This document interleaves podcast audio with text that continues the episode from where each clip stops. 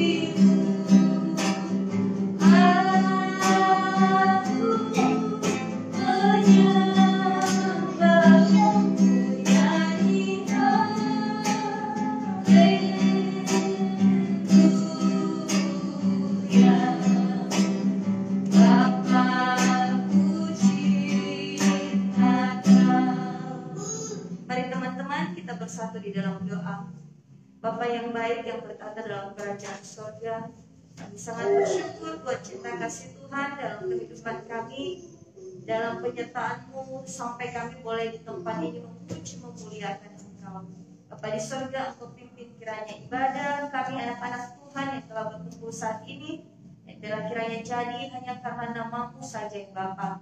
Tolong kami semua bagi yang melayani maupun anak-anak Tuhan yang berkumpul duduk diam mendengar firman Tuhan. Bila kiranya hikmat daripada Tuhan menyertai kami. Dalam nama Yesus Kristus kami berdoa dan bersyukur. Amin. Amin. Nah, saat ini kita akan nyanyikan pujian Big or Small. Oke, kamu Miss Mona, ke depan untuk kasih kita gerakannya.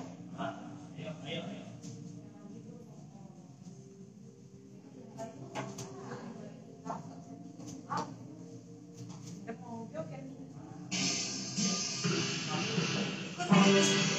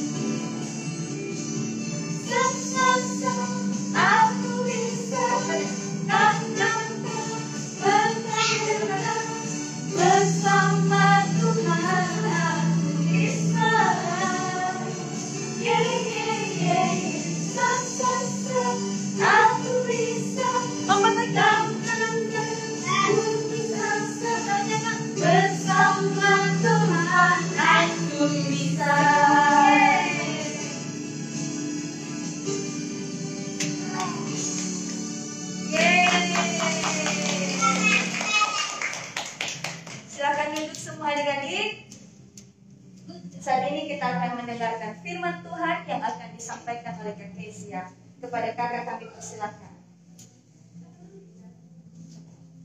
Sebelum kita mendengarkan firman Tuhan, eh, Kak Jenny minta Ko Michael untuk pimpin kita di dalam doa.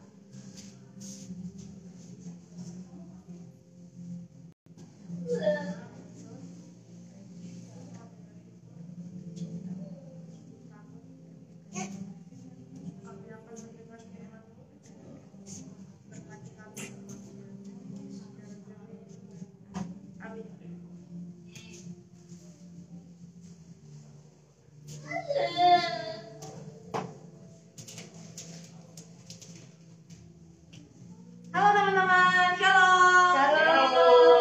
Halo semuanya, apa kabarnya hari ini? Luar biasa. Yes, yes, yes. Oke. Nah, teman-teman, minggu ini kita akan ber aku akan menyampaikan firman Tuhan dengan temanya adalah menyenangkan hati Tuhan melalui pujian penyembahan. Sama-sama kita ulangin ya. Satu, dua, tiga.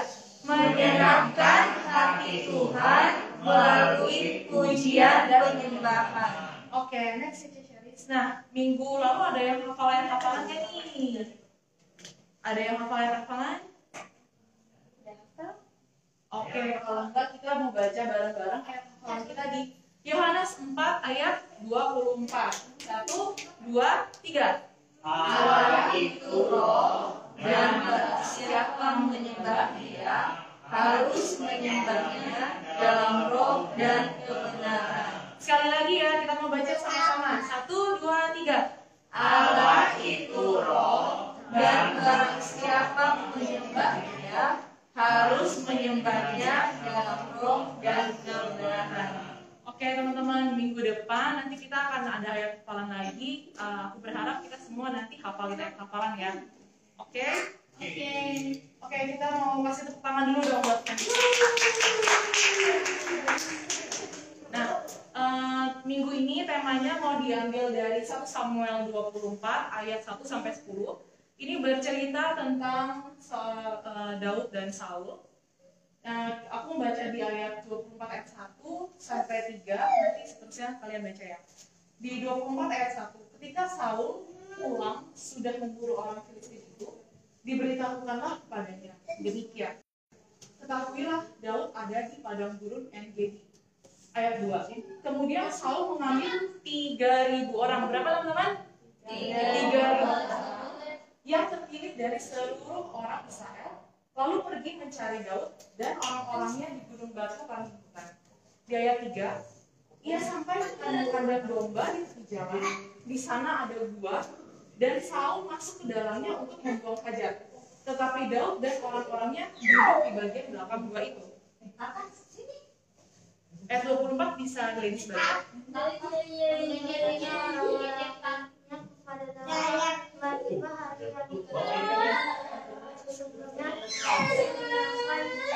Dalam tanganmu.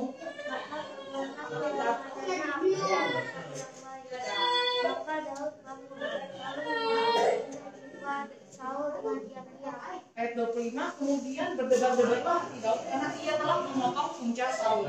Lalu berkatalah ia kepada orang-orangnya dijauhkan, Tuhanlah kiranya daripadaku untuk melakukan hal yang demikian kepada Tuanku, kepada orang yang diurapi Tuhan, yakni menjamah dia sebab dia orang yang diurapi. Daud mencegah orang-orangnya dengan perkataan itu. Ia tidak mengizinkan mereka bangkit menyerang Saul. Sementara itu Saul telah bangun dan meninggalkan gua itu, hendak melanjutkan perjalanannya. Di ayat 8, kemudian bangunlah Daud. Ia keluar dari dalam gua itu dan berseru kepada Saul dari belakang. Katanya, Tuanku Raja. Saul menoleh ke belakang. Lalu Daud berlutut dengan mukanya ke tanah dan sujud menyembah Saul. Lalu berkatalah Daud kepada Saul, mengapa engkau mendengarkan perkataan orang-orang yang mengatakan sungguhnya Daud mengikhtiarkan celah kamu? Ayat 10, ketahuilah pada hari ini matamu sendiri melihat bahwa Tuhan sekarang menyerahkan engkau ke dalam tanganku di dalam gua itu.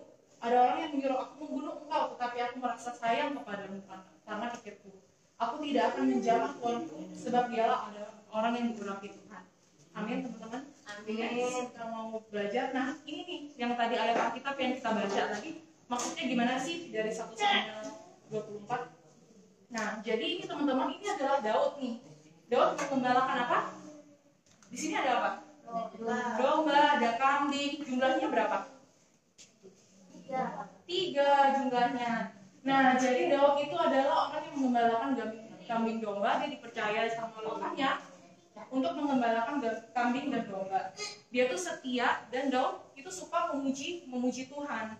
Dia menggunakan kecapi, kecapi uh, alat musik zaman dulu. Kalau kita sekarang ada gitar memuji Tuhan.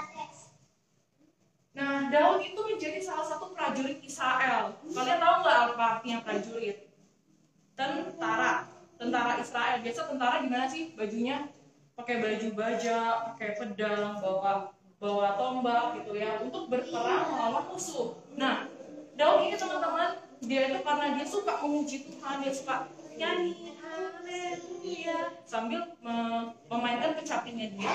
Ada urapan Tuhan turun ke atas Daud. Nah, sehingga dia itu berhasil mengalahkan berapa teman-teman? Puluhan puluhan ribu tentara musuh. Nah, ada di sini namanya Raja Saul. Raja Saul lihat nih mukanya. Kira-kira mukanya senang atau sedih? Atau marah? Marah. Mukanya marah ya? Kok marah sih? Kenapa Raja Saul marah sama Daud? Nah, Raja Saul tuh marah sama Daud karena dia mendengar, aduh, eh, waktu Daud pulang habis dari berperang, dia pulang, masyarakatnya semua rakyatnya bilang, oh, Daud, Daud, Daud, gitu. Nah, si rajanya, Raja Saul ini marah. Kok rakyatnya lebih suka sih sama Daud daripada sama aku, gitu. Wah, aku kayaknya harus membunuh Daud biar dia nggak Nah ini biar dia nggak muncul lagi di hadapan rakyat-rakyatku katanya gitu. Tadi di ayat Alkitab dikatakan Raja Saul mengirim berapa? Tiga, tiga ribu, tiga ribu pasukan tentara. Tiga itu orang yang dipilih dari untuk membunuh siapa? Wah banyak banget kan teman-teman tiga ribu. Banyak. Semana ya? Kita cuma berapa nih di sini? 20 orang, kurang dari 20 orang.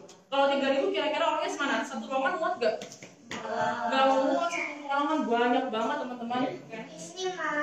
Nah, Daud itu kasihan nih, dia bersembunyi, dia dia dapat kabar, aduh, aku mau dibunuh sama Raja Saul katanya. Kira-kira kalau kayak gitu, Daud takut atau enggak? Takut gak Daud ini? Dia takut, dia bersembunyi loh teman-teman di gua namanya gua Adulam. Dia bersembunyi di dalam gua itu karena dia mendengar kabar kalau aduh Raja Saul lagi cari aku nih, dia mau bunuh aku. Aku harus sembunyi lah di dalam gua. Nah, kalau zaman dulu ya teman-teman kita nggak nggak, eh, bersembunyi di gua. Kalau zaman sekarang mungkin kita sembunyi tempat lain ya. Nggak ada gua kalau zaman sekarang. Nah ini Daud bersembunyi di dalam gua. Guanya gelap, guanya pasti dingin. Gak ada makanan di situ. Nah, waktu itu Raja Saul lagi jalan nih sama pasukannya. Jalan. Terus pasukan-pasukannya itu bikin kemah di sekitar gua. Nah, Raja Saul nggak tahu. Di dalam gua itu ada siapa? Ada Daud. Nah, Raja Saulnya tiba-tiba di dalamnya lagi istirahat nih. Ceritanya dia membuang hajat. Dia lagi istirahat di dalam gua. Nah, misalnya di sini kamu adalah Saul, aku adalah Daud. Aku di belakangnya Syaris di sini. Nah, dia lagi istirahat, dia lagi tidur. Bisa nggak aku membunuh dia dari belakang? Bisa. Langsung pingsan. Aduh, pingsan. Bisa nggak kayak gitu dilakukan teman-teman? Iya, pingsan kan bisa. Nah, tapi Daud ini adalah orang yang setia sama Tuhan. Dia nggak melakukan sesuatu yang buruk kepada Raja Raja Saul. Daud memanggil Raja Saul. Ketika Raja Saul yang selesai istirahat, udah selesai istirahat, dia bangun. Dia keluar dari gua. Tiba-tiba Daud panggil, Raja Saul, Raja Saul gitu dari belakang. Wah, Raja Saulnya kaget dia nengok ke belakang. Waduh, kok ada Daud di dalam gua itu gitu. Kata Raja kenapa ada Daud di dalam gua itu? Nah, Daud, Daud di sini hanya memotong sedikit sedikit bajunya raja. Karena apa? Daud itu percaya bahwa raja adalah orang yang diurapi Tuhan. Dia nggak berani tuh kayak gini tadi. Cuk, mau bunuh gitu. Dia nggak berani. Dia hanya kasih bajunya dirobek, dipotong dikit, gitu. Dipotong dikit aja sama Daud gitu. Karena dia percaya bahwa Raja Saul adalah orang yang diurapi Tuhan. Dia nggak berani macam-macam sama orang yang diurapi Tuhan. Gitu teman-teman. Nah di ayat 10 ketahuilah katanya eh, katanya Daud kepada Daud. Ketahuilah pada kali ini matamu sendiri melihat bahwa Tuhan sekarang menyerahkan engkau ke dalam tanganku. Tuhan menyerahkan Saul ke dalam tangannya Daud. Ada orang yang telah menyuruh aku katanya untuk membunuh engkau tapi dilakukan nggak sama nggak dilakukan. Hebat banget nggak teman-teman? Nah, tahu nggak teman-teman kunci suksesnya Daud? Dia tuh mengerti bahwa Tuhan itu akan selalu eh, berpihak kepada orang yang suka menyenangkan hati Tuhan. Siapa yang sini suka menyenangkan hati Tuhan? Siapa yang sini suka menyenangkan hati Tuhan? Nah, kunci sukses Raja Daud ialah mengerti bahwa kemenangan sesungguhnya ada pada penyertaan Tuhan. Kalian tahu nggak Raja Daud itu kan eh, berakhirnya dia menjadi raja karena dia dipilih Tuhan untuk ditetapkan menjadi seorang raja. Dia punya pasukan, dia punya pasukan, dia mau perang. Dia mau berperang melawan eh, kota lain, melawan musuh-musuh. Tahu nggak teman-teman? Dia bagi loh, dia punya dua tentara. Yang pertama, tentaranya khusus ujian penyembahan satu lagi tentaranya khusus yang bawa pedang yang bawa eh, bawa pistol gitu bawa pokoknya alat-alat perang ya teman-teman. Nah di sini kenapa? Kok ada dua sih? Karena yang pertama Daud yakin bahwa kalau ada pujian penyembahan pasti hati Tuhan disenangkan. Nah ketika hati Tuhan disenangkan pasti Tuhan menyertai setiap apa yang dia lakukan. Nah, kesetiaan Daud itu membuat dia menjadi seorang raja. Daud tetap tekun memuji Tuhan. Sedangkan tadi Raja Saul, dia tuh sibuk, dia dia sibuk, kayak dia mau bunuh Daud. Kenapa? Karena dia merasa terancam. Tapi Daud ngapain dia? Ya udah dia puji Tuhan aja, tapi Tuhan tetap tolong nggak? Dedek, kita mau baca sama-sama ya teman-teman ya. Sini, satu, dua, tiga. Allah adalah pribadi yang suka dipuji dan disembah. Ketika kita memuji, maka Allah hadir dan hatinya oleh puji-pujian kita.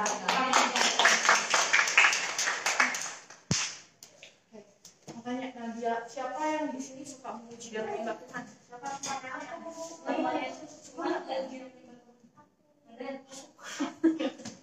Teman-teman, Kita harus suka memuji dan menyembah Tuhan ya, supaya kita disertai Tuhan dalam setiap apa yang kita lakukan. Nah, ini cuma mau bagi dua poin hari ini. Bagaimana sih cara menyenangkan hati Tuhan melalui pujian? Tadi kita udah melompat tuh. Sa, sa, sa. Kan? Nah, tadi yang dibawain sama Kak Jenny sama menari buat Tuhan kita sampai gini, sampai lompat. Nah, bagaimana sih caranya menaikkan lagu pujian dan penyembahan? Kita bisa caranya macam-macam? Kita bisa menari, kita bisa menari, kita bisa menyanyi, kita bisa angkat tangan, kita bisa melompat buat Tuhan. Itu kita percaya pasti Tuhan akan disenangkan melalui setiap pujian kita. Nah, yang kedua, lihat nggak di sini ada apa? Apa itu ada singa? Singa. Oh, singanya ada singa. Ini ada apa di sini? Ada kambing domba. Singanya mau makan kambing dombanya, teman-teman. Waktu Daud lagi menggembalakan, di sini ada singa tiba-tiba. Gimana suara singa? Gimana El suara singa? Suara singa ngeri gak teman-teman? Serem ya? Aduh, dombanya lagi "Nek, eh, lagi mau makan rumput. Tiba-tiba ada suara Aku takut. takut. Iya, aku juga takut mau dimakan dombanya sama singa. Nah, di sini Daud datang dia dia menghadang dan dia eh, merobek singanya itu untuk mengalahkan singa ini karena dia mau makan kambing domba yang dijagain sama Daud. Nah, Ya sobek. ya ini udah udah kalah belum singanya? Udah. Udah ya? Udah kalah. Ini siapa? Da? Nah, Daud. Daudnya ngapain diinjek singanya diinjek? Gimana diinjek? Ikat singanya sama Daud. Nah, teman-teman tahu nggak? Kalau sekarang mungkin nggak ada binatang buas yang datang sama kita tuh bukan binatang buas teman-teman tapi permasalahan seperti singa yang datang seperti kita adalah Yang menang. eh, Kan. singa-singa yang zaman sekarang singanya bukan bentuknya singa bukan bentuknya beruang bukan bentuknya gajah yang gede datang tapi bentuknya kayak gini kita lagi cerita sama teman kita lagi punya masalah pribadi Jadi akun. kita lagi nggak dapet nilai yang bagus siapa yang pernah dapet nilainya yang kurang bagus Enggak. bagus terus hebat tuh pokoknya bagus terus pintar nah mungkin uh, singa-singa yang datang pada kita sekarang bukanlah singa yang yang ada suaranya "Oh," kayak gitu enggak tapi singa-singa ini, ini yang kita konflik sama teman konflik sama siapa yang suka berantem suka berantem dia nangis ya nangis terus dia nggak dapat nilai bagus gitu sedih nggak sedih nah tapi kita mau belajar di setiap apa pun kalau kita lagi menghadapi singa-singa ini kita harus tetap menguji. Dia mau sinar. Oh, singa, dia pintar. dia kita harus tetap menguji tuh. Menguji Tuhan di segala di segala kondisi keadaan kita. Mau. kita mau baca satu kali lagi ya. Dia kita mau baca satu dua tiga. Apabila kita melibatkan Tuhan di setiap musim hidup kita dengan cara menyenangkan hati Tuhan, maka Tuhan akan selalu menolong dan menyertai anak-anak. ada amin di sini Amin.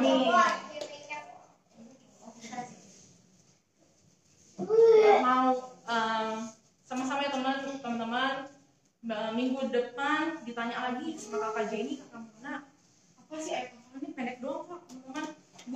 apa sih menghafalkan ayat hafalan di saat kita menghadapi masalah eh kita ingat nih oh iya di sekolah minggu kemarin di Ilham diajarin ya waktu kalau lagi sedih ada ayat hafalan yang muncul Iya. kalau kita lagi dapat masalah ada ayat Alkitab yang muncul kita mau baca sama-sama? Oke, kita mau baca dari atas nih yuk. Satu, dua, tiga. Mazmur 71 ayat 8 Mulutku penuh dengan puji-pujian kepadamu dengan penghormatan kepadamu sepanjang hari Boleh difoto yang bawa handphone, yang bawa kertas boleh dicatat untuk ayat hafalannya. Oke. Minggu depan siapa yang mau hafalin ayat hafalan? Angkat tangannya. Oke, puji Tuhan ya, teman-teman. Nah, semoga eh, apa yang disampaikan pada hari ini semuanya kita mau belajar teman dari kecil kita mau suka memuji dan menyembah Tuhan untuk apa? Menyenangkan hati hati Tuhan. Kalau Tuhan disenangkan, kira-kira doa kita dijawab nggak sama Tuhan? Dijawab. Kalau hati Tuhan disenangkan, kira-kira apa yang kita minta Tuhan kasih nggak? Tuhan kasih. Nah itu teman-teman untuk khotbah hari ini. Sekarang mari kita sama-sama mau kita karena kita mau tutup mata. Eh, kita mau berdoa ya. Doa. Tuhan Yesus, terima kasih untuk firman Tuhan yang diberikan pada hari ini. Kiranya biarlah eh, dapat bertumbuh di hati anak-anak Tuhan dan kami dapat menjadi pelaku firman Tuhan dalam kehidupan kami setiap hari. Kami mau belajar untuk kami dapat memuji, kami dapat menyembah Engkau di segala kondisi kehidupan kami Tuhan. Terima kasih Tuhan. Sama-sama yang percaya kita boleh berkata Amin. Thank you semuanya. Tepuk tangan dulu dong buat Tuhan. Oke.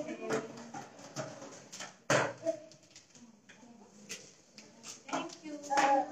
Terima kasih untuk firman Tuhan yang telah disampaikan oleh Kak Felicia. Kiranya kita semua menjadi anak-anak Tuhan yang suka menyenangkan hati Tuhan melalui puji-pujian penyembahan kita. Amin. Amin. Nah, adik-adik saat ini kita akan mengumpulkan persembahan kita dengan kasih Kristus, Kak, siapa nih, Kak Sasa ya? Untuk mengumpulkan persembahan ladies, Kak ladies, ladies. Sebelumnya kita berdoa dulu.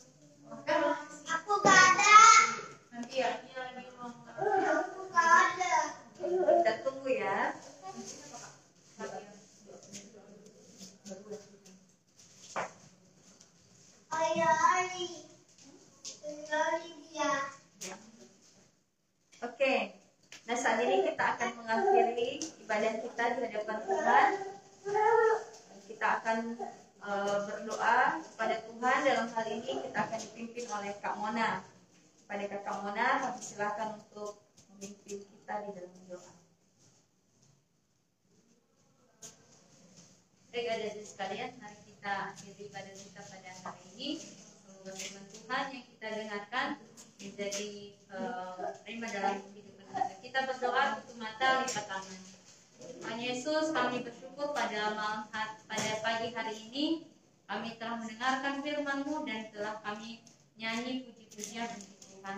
Kiranya menjadi hormat dan kemuliaan nama Tuhan. Terima kasih juga Tuhan buat Kak Cisha yang sudah me- memberitakan firman kepada anak-anakmu pada pagi hari ini. Kiranya Engkau berkati dan eh, semakin Tuhan tambah-tambahkan berkat-Mu dalam setiap pekerjaannya. Bapa di surga berkati anak-anakmu IHK Group saat ini Tuhan supaya anak-anak ini semakin hari semakin kenal Engkau lebih dalam dan juga berkati semua orang tua mereka kiranya eh, berkat Tuhan melimpah dalam kehidupan keluarga mereka. Terima kasih Tuhan kami akan ibadah kami hari ini Eh, segala puji dan hormat hanya kepada Dalam kami berdoa. Amin. Amin.